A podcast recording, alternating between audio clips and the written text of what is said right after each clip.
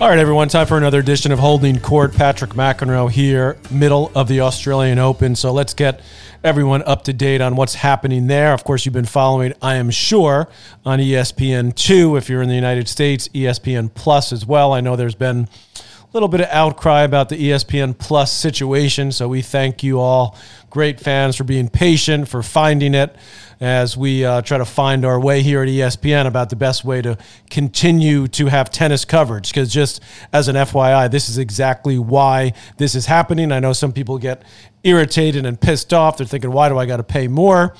Um, but this is hopefully uh, a way that we can continue to show big time tennis for the future here at ESPN.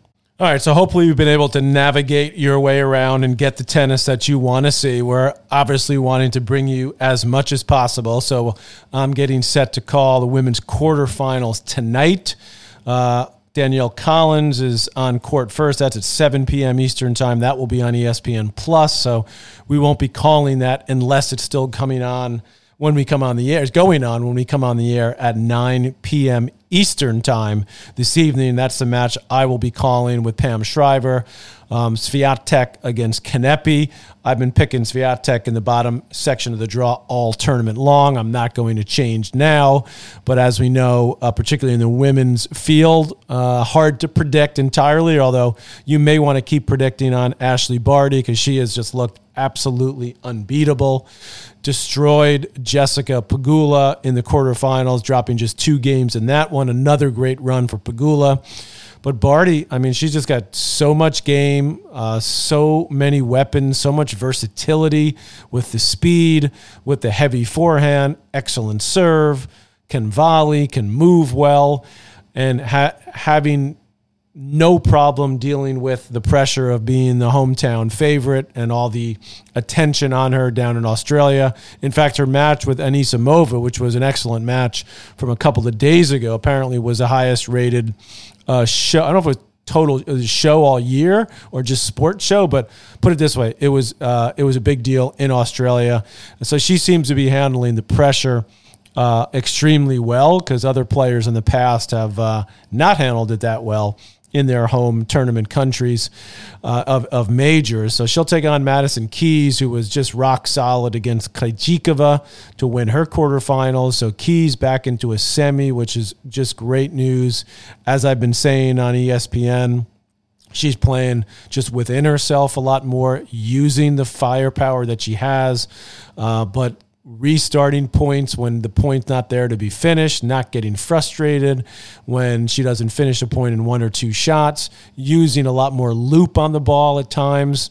Uh, I love the way she's mixing up her serve, using the kick serve a lot on the first serve as well.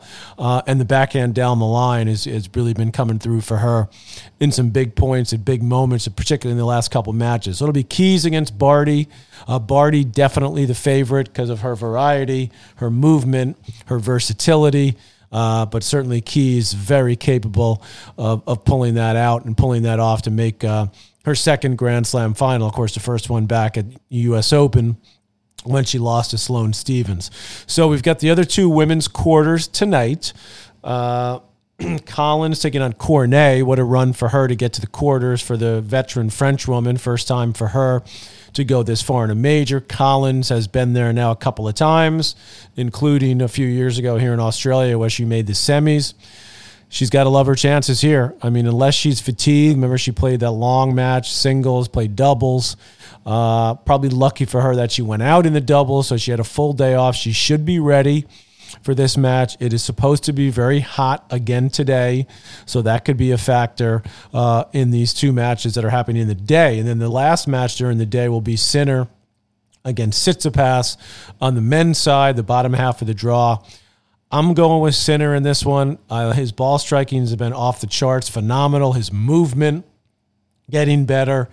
Uh, I think his shot selection is getting better, but it will be tested against Tsitsipas because Tsitsipas has maybe more versatility at this point than Sinner. Doesn't hit the ball as big off both wings, and Tsitsipas. Uh, it back into the quarters. He's been very consistent in the majors. Remember his win over Nadal last year in five, excuse me, here at the Australian Open but he hasn't looked great this tournament. I mean, he pulled it out against Fritz in five. That was a good match. He's had pretty tough matches along the way uh, to get to this place. So if you just go by form and the way the players look, I'm going to give the edge to Sinner in this. Of course, Sinner's not as experienced yet, but he's he. Uh, Brad Gilbert's been saying all tournament and and Darren as well that they love. I mean, I love him too, but they think he's the next great player. I happen to like Alcaraz just a little bit more, but I think they're both going to be Grand Slam winners, and it's just a question of when at this point. So is Sinner ready to to? I think he's ready to beat Tsitsipas. I'm not sure he can beat Medvedev, who I expect will win his quarterfinal. That's the night match in Australia, which is the middle of the night for us. So that'll be an ESPN Plus match. And then starting the semifinals, we at ESPN here in the U.S. will be calling all the semis and all the finals uh, in the middle of the night but programming at ESPN making the decision to uh, send it to ESPN Plus and what's called the World Feed, which are announcers that are hired by the tournament in Australia. So I know a lot of you not particularly happy with that. That could change down the road for us at ESPN. Maybe they'll they'll put us on those matches as well. And as I said at the beginning of this podcast work in progress. We appreciate your patience working with us. We're trying look, we're trying to find a way, we meaning the ESPN. Obviously I'm just an employee, so I do I do the matches they tell me to do, uh, and so on and so forth. But we, when I talk put my corporate hat on, you got to at least say we're trying to find a way to make tennis continue to work and, and be profitable and be something that uh, the company can continue to support. Because I will remind you that ESPN covers Wimbledon, first ball, the last ball, U.S. Open, first ball, the last ball. We did the French Open up until a few years ago. We shared that with Tennis Channel and NBC. Unfortunately, we don't have that. We've been doing the Australian Open ever since I started at ESPN, which is about 25 years ago now, and well before that, ESPN was covering it. So give us, you know, a little bit of a break. If there's one network that's covered tennis thoroughly of the major networks, obviously Tennis Channel does their thing, and they do an excellent job there as well. Um, but I hear we hear your frustrations. We get it. We understand. So back to the tennis. Uh, I like Medvedev. I think Auger Aliassime will play much better than he did at the U.S. Open when I felt he was a bit overwhelmed in that one. But I think Medvedev just uh, a little bit too solid, uh, and he seems to play his best now in these hard court matches when it matters most. I didn't, you know, a lot of people coming at me on Twitter about the Shapovalov Nadal match, and uh, you know, obviously Nadal was amazing to to to find a way to win it in the fifth, but some people complaining about him taking the medical timeout and taking and changing clothes honestly, I didn't see that as a major issue. He was clearly struggling. Uh, he called the doctor. The heat was brutal yesterday. He was feeling it. Uh, he took the time that was allotted to him. He went off the court to change his gear. He was soaking wet. Uh, I thought Shapovalov didn't handle it great. I mean, I understand where he's coming from, but to call the umpire early on corrupt uh, was way over the line. I think he should be fined for that. To say, to state your case that you think you know the all-time greats get a little favoritism. Okay, I mean you could say that. I mean it's people people think that. Uh, I don't whether it happens in the course of an actual match. Mm, I would be surprised uh, if you know the umpires are consciously thinking that. It's like it's like when you know LeBron James gets a call. They say, "Oh, of course LeBron's going to get the call. You know, he's going to get the, the, the defensive player to take the defensive take the foul if he drives the lane." I mean, those things happen in every sport to some extent.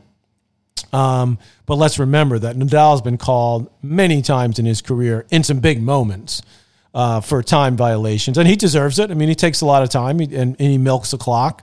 That's part of his his process. But a lot of these rules have been put in play, almost, um, kind of specifically for him, and even Djokovic, who takes his time when he when he gets to important moments in matches. So, I thought Denis. and I actually think that it affected his mindset in the match because to me, he absolutely could have won the match. It was a great comeback to come from two sets down. Physically, he was stronger in the fifth set. And Nadal won just because he, he continued to play aggressively, served well, and just managed himself well. And I think that's what Denis is missing. It just a little bit of immaturity came through. Now, in saying that, still a great win for him over Zverev to win that in straights, to get through, to be in position in another major like he was at Wimbledon.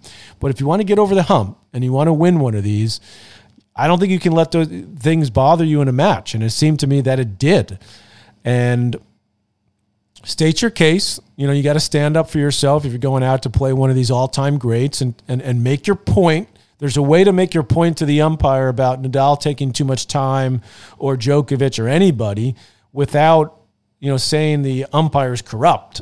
You know, be that that's that's a little rough, and I, I, I haven't seen if he's been fined yet for that, but I wouldn't be surprised if he is. So it'll be Nadal against Berrettini, who won a five setter over Monfils. Monfils came back from two sets, but again, Berrettini a little bit too strong in that fifth set. Uh, and fitness becomes a factor going into that semi. I'll have some more time to break that one down. Nadal against Berrettini. I'll do that in the next day or so.